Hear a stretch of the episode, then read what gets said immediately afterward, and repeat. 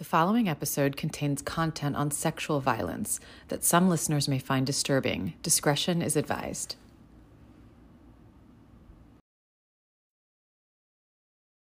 Please note that the contents of Model Mentality are for informational purposes only. The content is not intended to be a substitute for professional advice, diagnosis, or treatment. Always seek the advice of your mental health professional or other qualified health provider with any questions you may have regarding your condition. Never disregard professional advice or delay in seeking it because of something you have heard on model mentality. Hi, I'm Dr. Ali Sharma, a psychiatrist and mental health advocate. And I'm Bridget Malcolm, an international fashion model. And this is Model Mentality.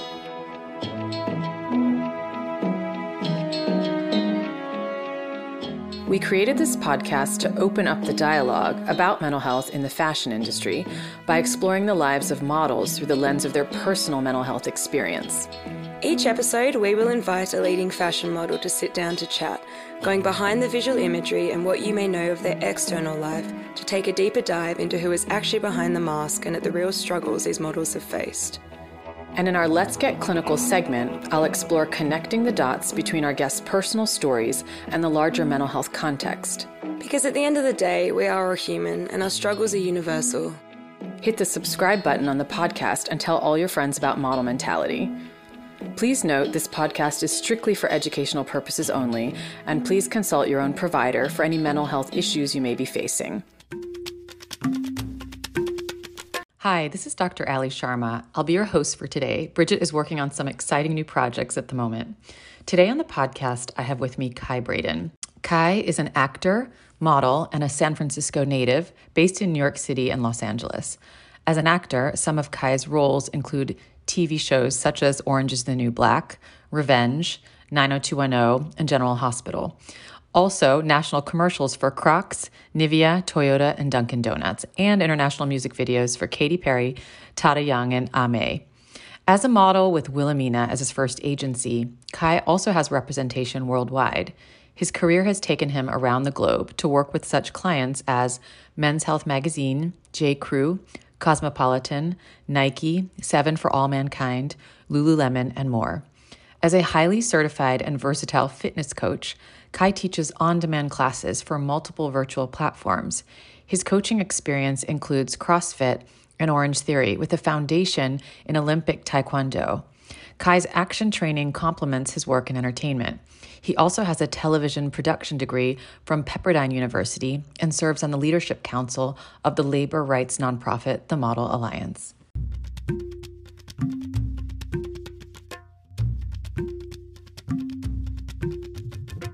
Kai, it's a pleasure to speak with you. I'm really excited for the conversation today.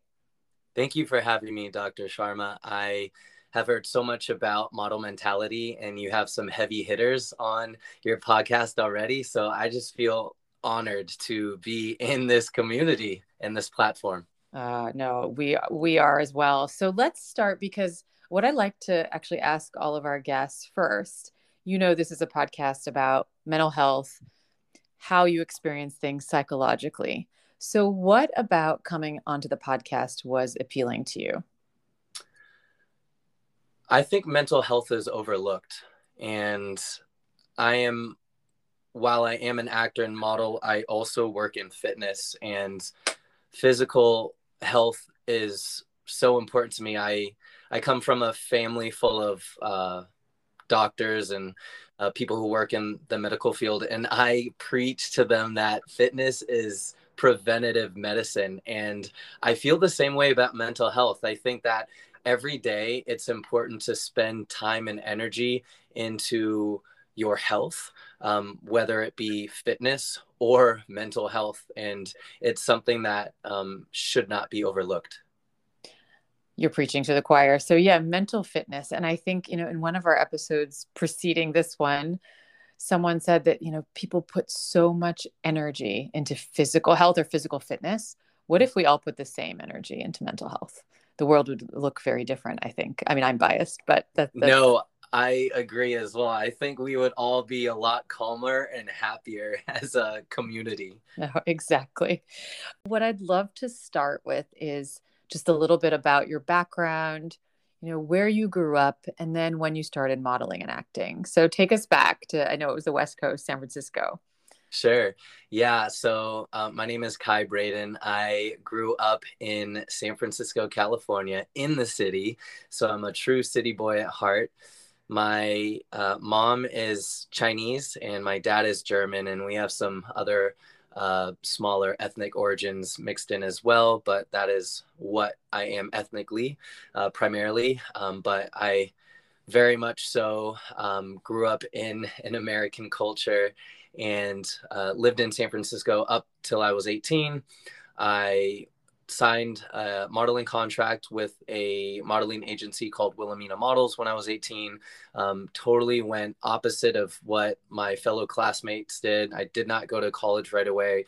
I went to New York City at 18 years old by myself to try out modeling. Um, I wanted to act as well, so I figured that would be a, a great place to start.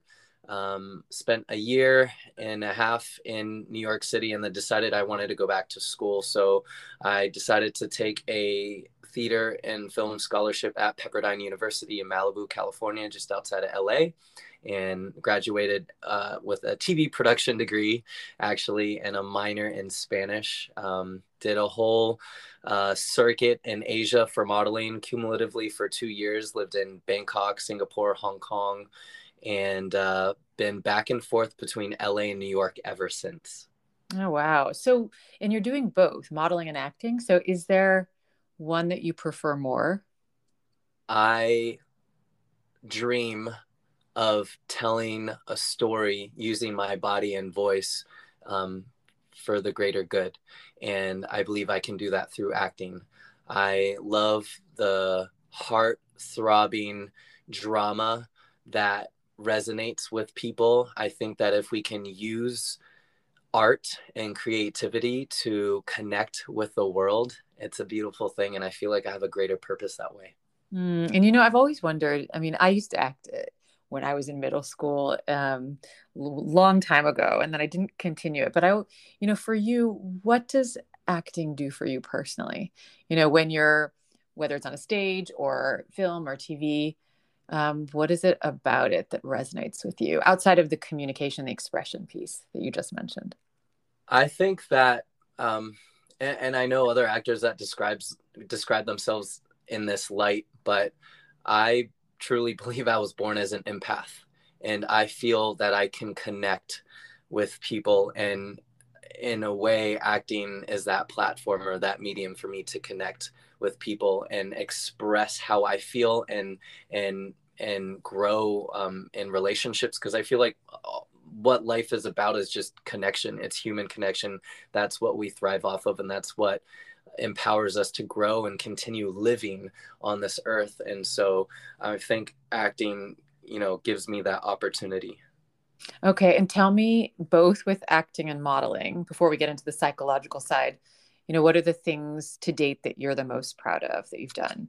Um it's funny because this date this this list is updated constantly. Um but i had some great jobs consecutively with men's health magazine growing up um, and always being into sports and athletics I idolized Men's Health magazine, um, and the fact that I've done four jobs with that magazine is just I feel so grateful and lucky. Um, and um, I've really got connected with the whole editorial team as well. So they've been really supportive in my modeling career, and my fitness career. In terms of acting, um, the first thing that comes to mind is uh, this speaking role on Orange is the New Black. Um, it is a show on Netflix, ran for seven seasons. I was in the last season, the seventh season.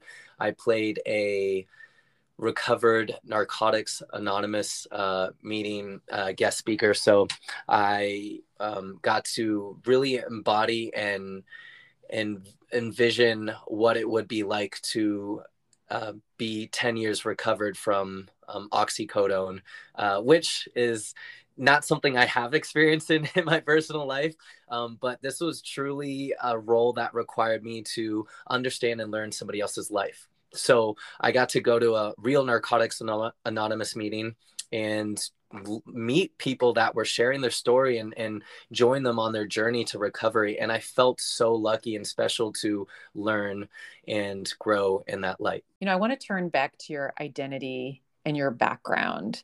Um, I know we, when we first spoke, you know, we talked about you have a, let's say, a hybrid of ethnicities, um, race, you know, within your family. Um, and what did you feel your identity was when you were growing up? And I asked that before. I'm going to ask you, like, how have you been perceived through your career? I identify as mixed more than anything else.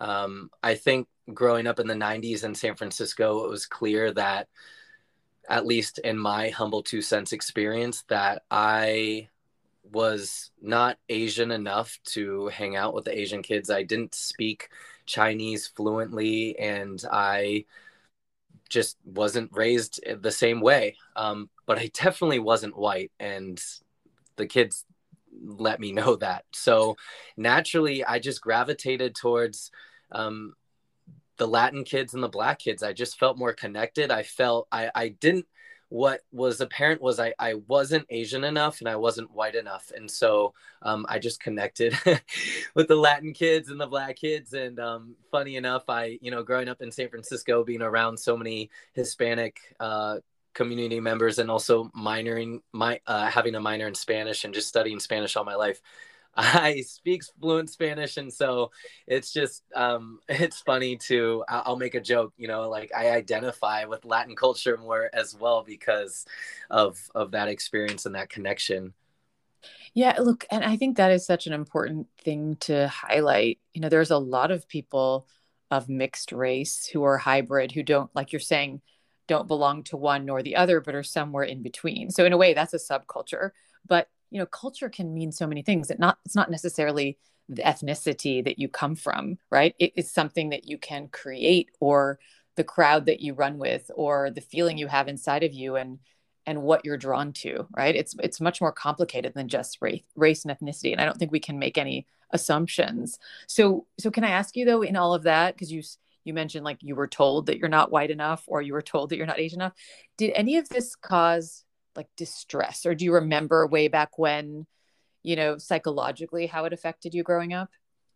Absolutely. I think that you know it i mean it's hard enough being a kid because we're just finding out what we like and what you know our preferences and anything anything from food to hobbies and so having to also figure out like what ethnicity am i going to choose today am i going to be more asian or am i going to be more white um, you know, I, I think my family didn't give me the option because we would always have to celebrate Chinese New Year's every year anyway. And so I definitely felt more connected to my Chinese side then.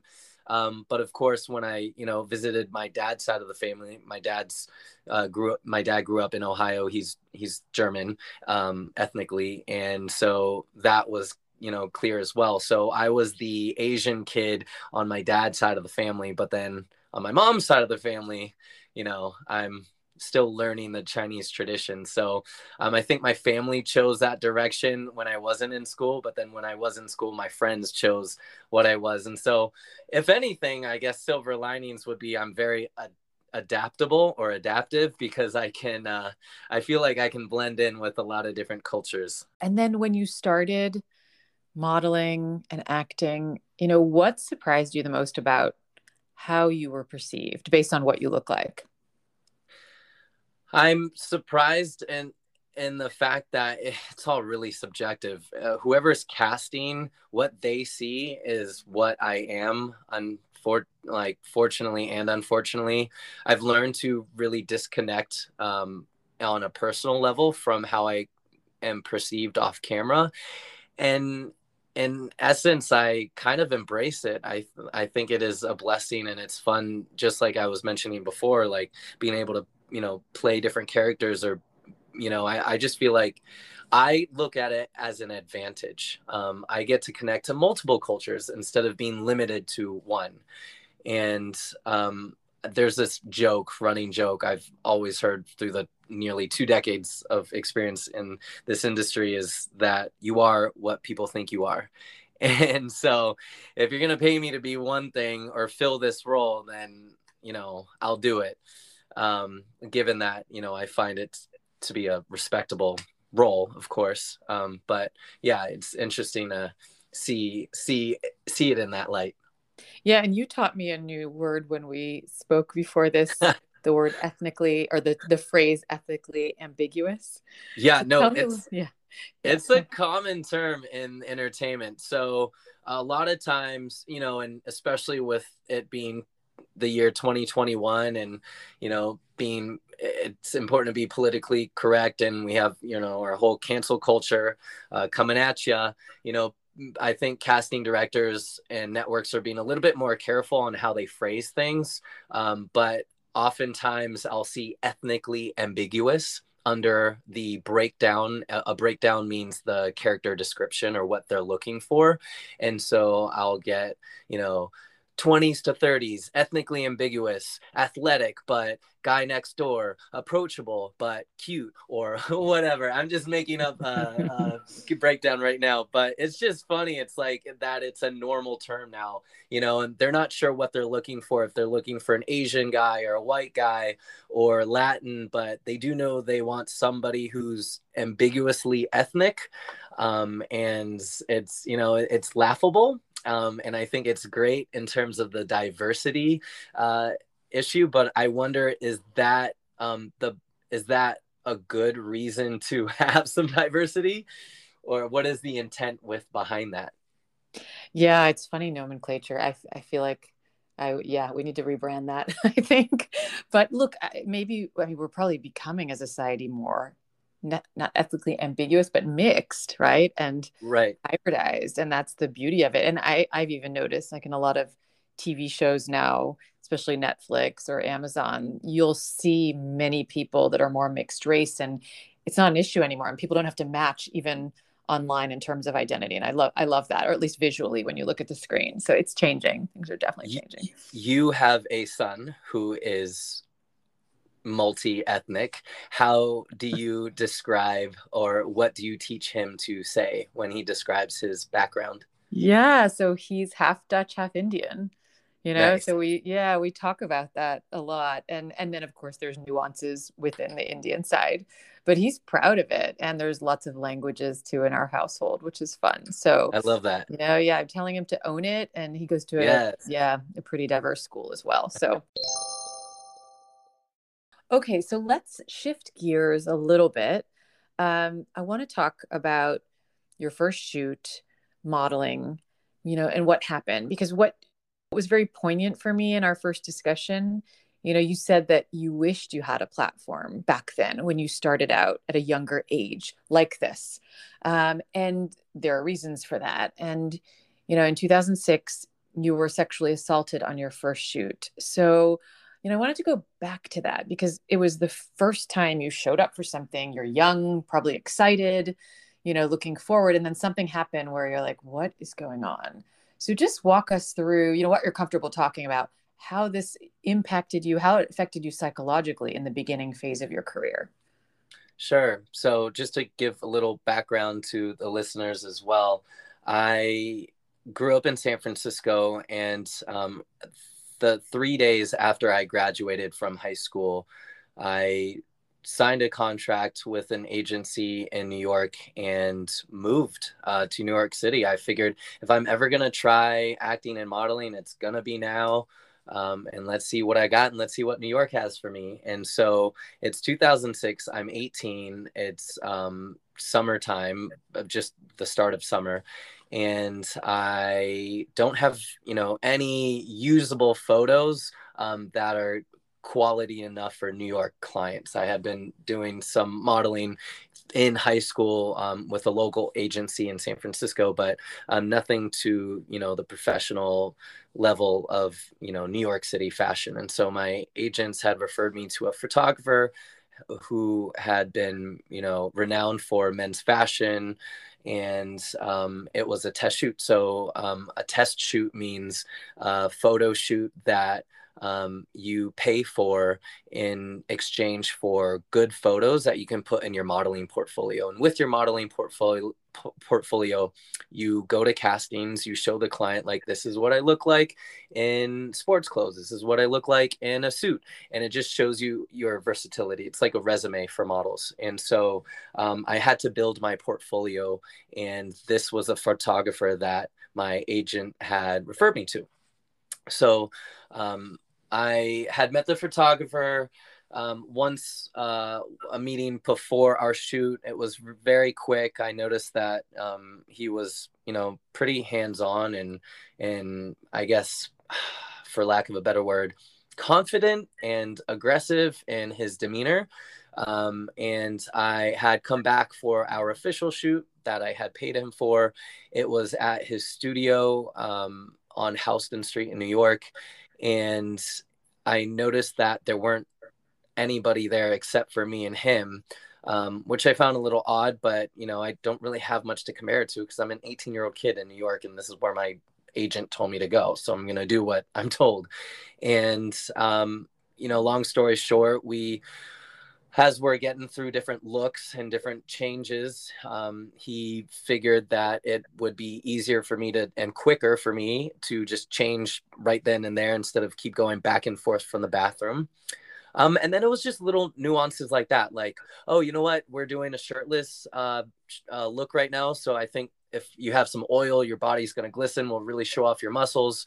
And then I would, you know, take the oil and then I'd start putting on it myself. And he was like, no, no, I, I got it here. Just um, relax. And, and, it was just stuff like that. And as an 18 year old kid, I'm like, I, I mean, before I could even think about whether I was comfortable or not, it was already happening. Mm-hmm. And um, if you want to know more details about this, it's written in an article uh, by The Advocate, which is a news publication. Um, it came out in 2018. Um, so yeah, from 2006 to 2018, I hadn't um, spoken about this experience publicly. Um, so that's a, a, large chunk of time. But I, long story short, I was pushed up against a wall, um, and I was being sexually assaulted in ways I had not ever thought would happen to me. And that's the thing, right? It's like we go through life and we hear about these experiences, and you know, it, it's a shame, it's terrible, and we can, you know, feel that for those people. But I mean, if it hasn't happened to you, then you really don't know what it feels like and and how possible it is. When that article came out in 2018, I made the mistake of reading comments um, under the article. There was a mm. digital mm-hmm. version, and you know, man, people are ruthless. Um, people yep. were saying, "What kind of a man can't defend himself in a situation like that?" Um, people, I remember people saying, you know, um, oh like this guy's complaining about a shoot when he's getting paid for like you know people are so quick to judge without knowing all the facts and again i didn't pay uh, or he didn't i wasn't paid for the shoot i paid for the shoot. It wasn't a photographer i chose it was one i was referred to by somebody that i trusted and so you know it was all um you know things that led to this experience that were just really unfortunate and um, i just didn't know what to do. So having this experience it was um, it was it changed my life. Yeah and look what you're talking about. I mean i just let's put some science into this for those comments for the negative um, aspect of what you described. You know what is the trauma response? People fight they flee or they freeze. You are in a work environment presumably trusted environment like you said you were probably in shock. And then you're probably thinking like in an instant you know well what do i do? This is a photographer. This is my career. How do i respond? It's complicated when it comes to the workplace. Workplace sexual violence is one of the most difficult forms of trauma because there is that hierarchy or there's the authority right? Or there's the expectation of like if i don't comply what does it mean for my career and what's funny is like you know people say you know in those comments what kind of a man can't defend himself? And for that same stupid stereotype of being a man you know like i don't want to i didn't share my story partly because i didn't want to be that a victim because what kind of a man is a victim?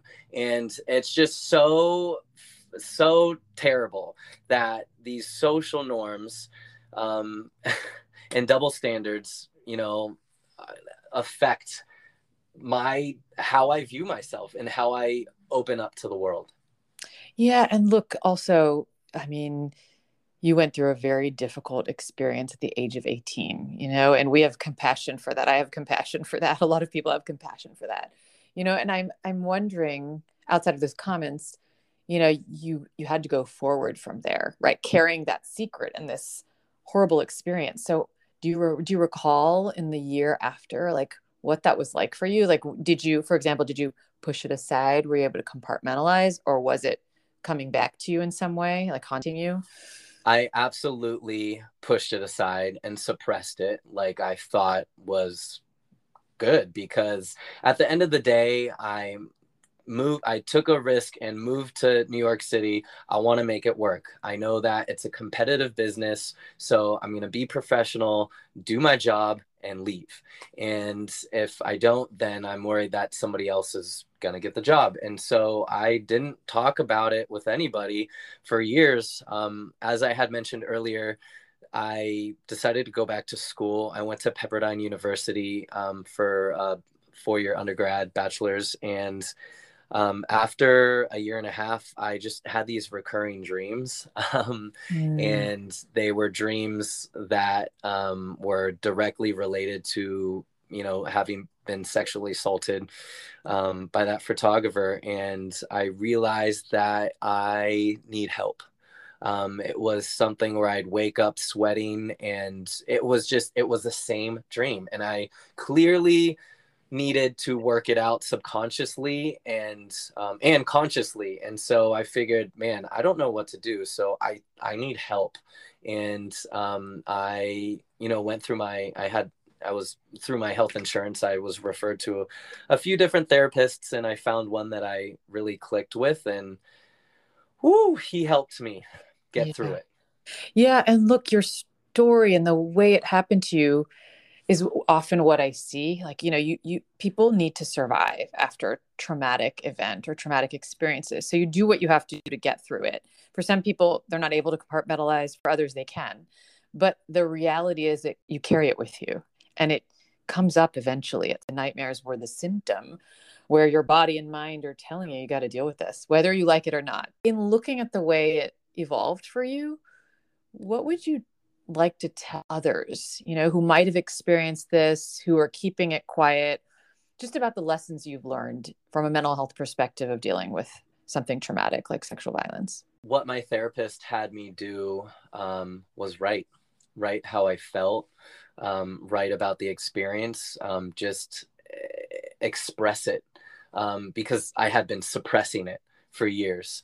And um, by going through that journey and being guided professionally, I felt that I was able to move forward instead of being stagnant and grow. Um, and just like we you know we're talking about in regards to physical fitness mental fitness is real and it's important. And you know if you're trying to figure out you know your identity racially where you fit culturally you know being multi-ethnic or whether it's something you know different like who what kind of a person am i? Am i a survivor or am i a victim after a traumatic experience it is it is so helpful to have somebody guide you in a professional way somebody who knows um, you know how to help you through a process. Because you know at the end of the day it, it's really up to you as to whether you want to move forward and grow. You have to make that decision and say i want to survive. I want to be happy. I want to move forward with my life. Um, but having somebody there to help you um, you know on your journey for mental health is is is imperative.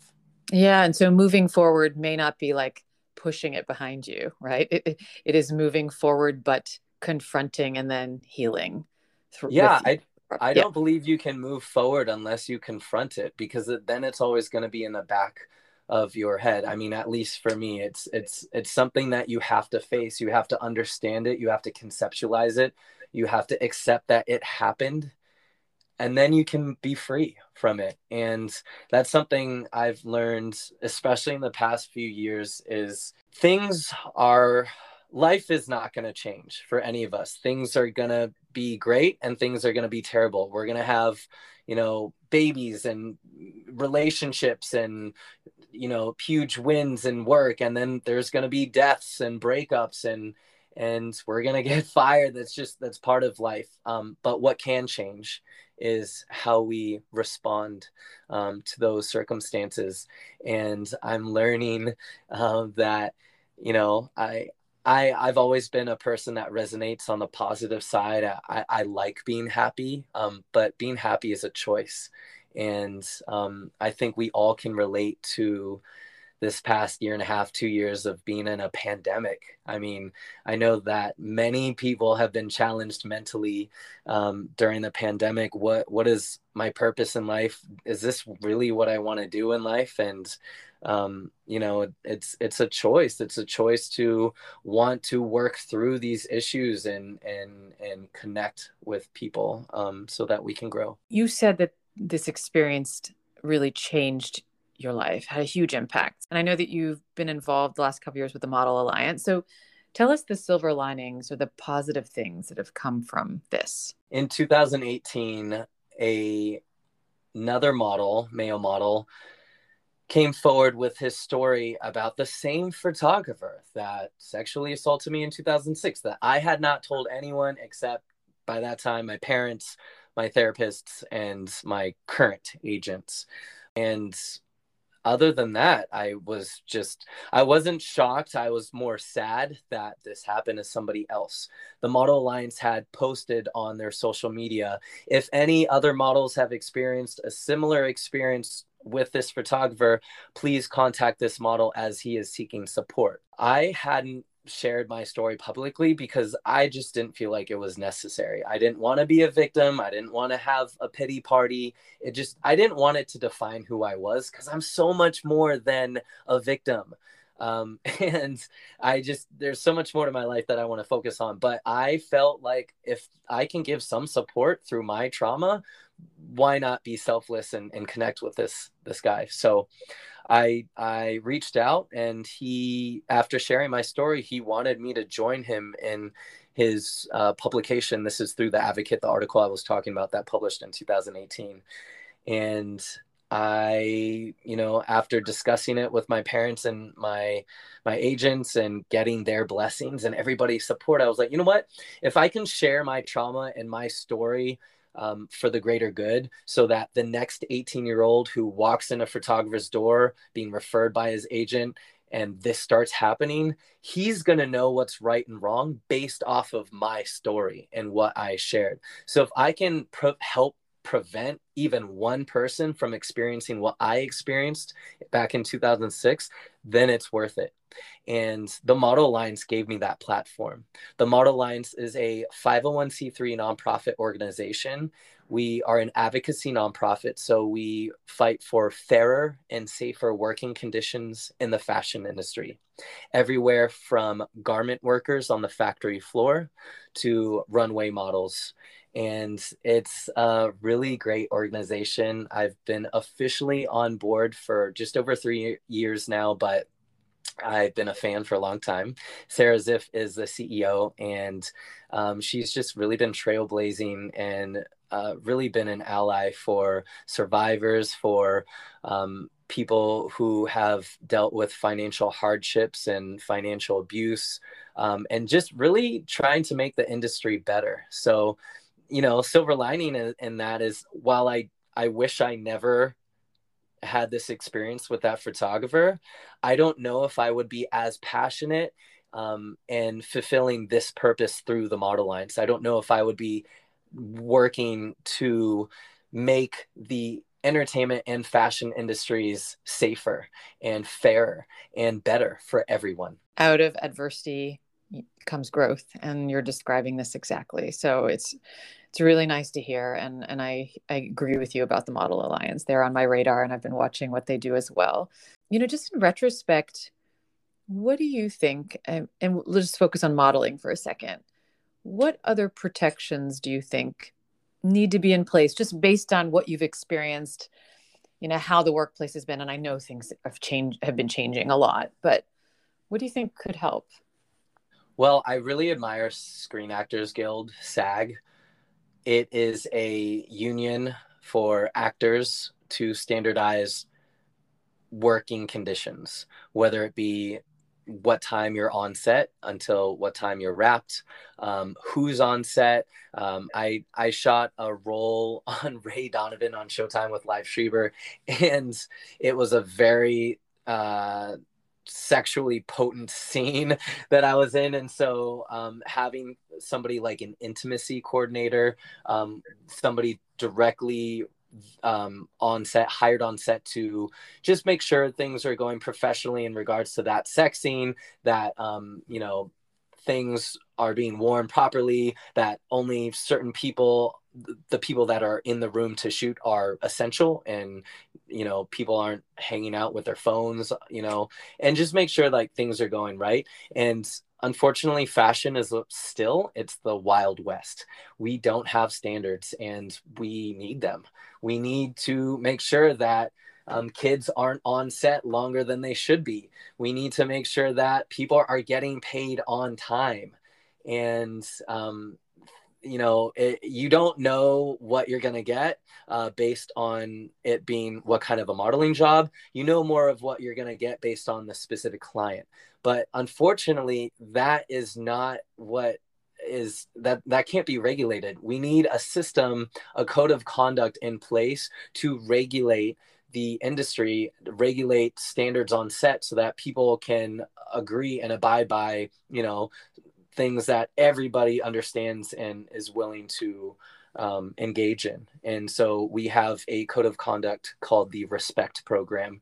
And this program are our bylaws in which um, clients will sign on to, which enforces standards um, for safer and fair working conditions for everyone, not just for models, but for everyone, creatives like makeup artists, hairstylists, etc. Oh, that's great. And I'm going to add one more thing to your list. I don't know what the Respect program covers, but access to healthcare, including mental health care. That's really important as well. Yes, yes. I, I, I, uh, I'm 100% on board with that. I love it. All right. Final question. If you had 50 million Instagram followers, what would you want to tell people about mental health? You know, I, I think uh, based on the discussions I've had with my own friends, it seems like having a therapist or you know psychologist or um, somebody who you know you can help help can guide you through your journey and growth mentally um, i think there's still some sort of stigma on that um, I, I don't understand why. I think you know people generally feel that you need to have some sort of traumatic event in your life which warrants you to go um, seek therapy. But i don't I, I disagree. Like we were talking about in the beginning of our discussion today it's it's it's just like physical fit, fitness it's mental health it's every day is a choice to be happy you choose to grow and to learn about yourself why am i why did i react to this person when they said this to me um, what why did I feel this way? How can I communicate better? Because if we can find a way where we can work on our mental health daily, not just when we feel crappy, but on a daily basis, I think we're going to be able to understand ourselves better. And when we can understand, our, understand ourselves better and be more comfortable in our own skin, we can communicate better. And if we can communicate better, we're going to be such a better, happier, healthier community. Kai Braden, thank you so much for coming on to the podcast. It's a pleasure. Thank you so much for having me, Dr. Sharma.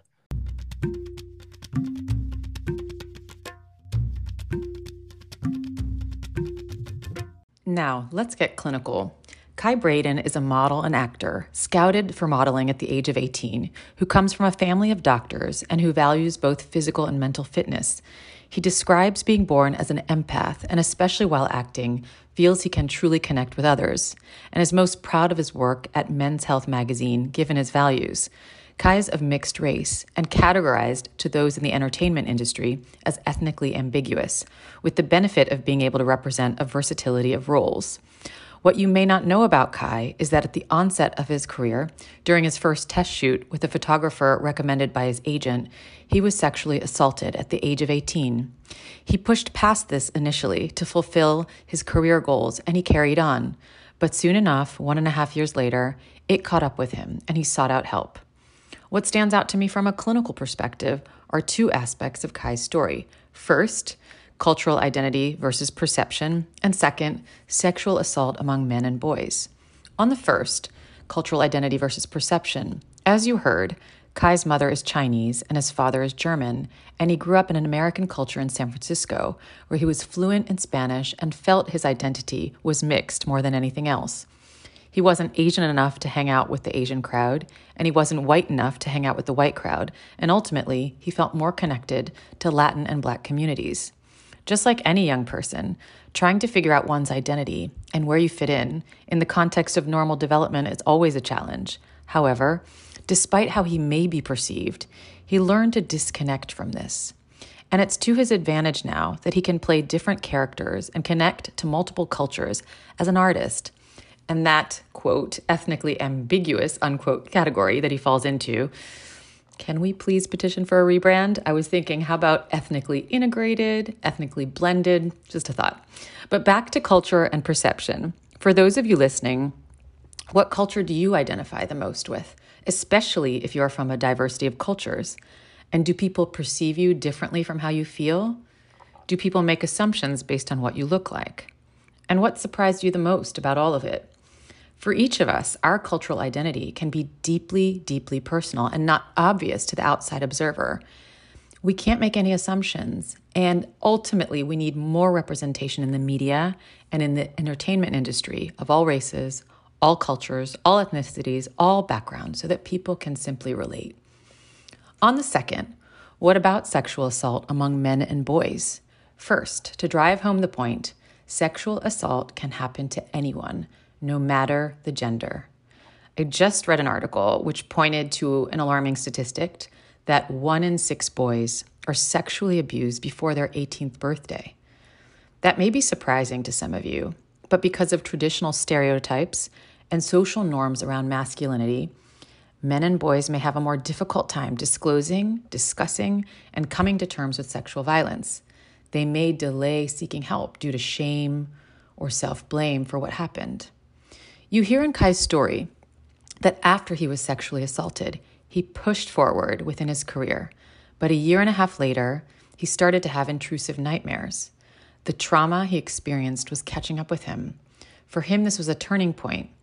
He found a therapist, and through talking, writing, and working through what happened, he's come to terms with it. And he bravely opened up with his story in 2018 when he heard about another model being assaulted by the same photographer Kai now works with the Model Alliance to ensure better protections in the industry. So, if you've experienced trauma in your life, my advice is to get help from a mental health professional to process it, to work through it, to make it conscious, and to get it out of your body. The longer you carry it around with you, unprocessed, the more it will weigh you down and the heavier it becomes. And it does manifest. And I promise you that you are not alone. And I think Kai will agree with me on this point. So back to Kai.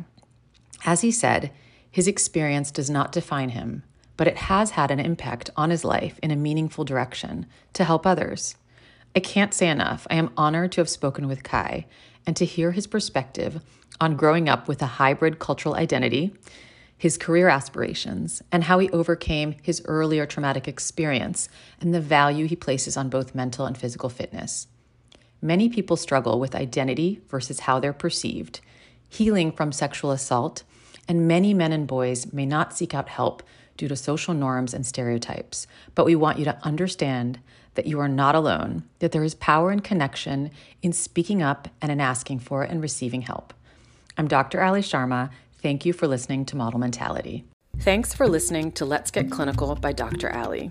Please check our show notes for references and more information on this episode. As always, if you are in crisis or you think you may have an emergency, call your doctor or 911 immediately. If you're having suicidal thoughts, call the National Suicide Prevention Lifeline at 1 800 273 TALK. That's 1 800 273 8255 to talk to a skilled, trained counselor at a crisis center in your area at any time. If you are located outside of the United States, call your local emergency line immediately. What you have heard on model mentality does not represent what would take place during a psychiatric assessment or an actual therapy session. Thanks so much for listening to this episode of Model Mentality. If you like today's content, please subscribe to Model Mentality or wherever you get your podcasts. And while you're there, don't forget to rate and review us. Model Mentality is brought to you by Mind Studios.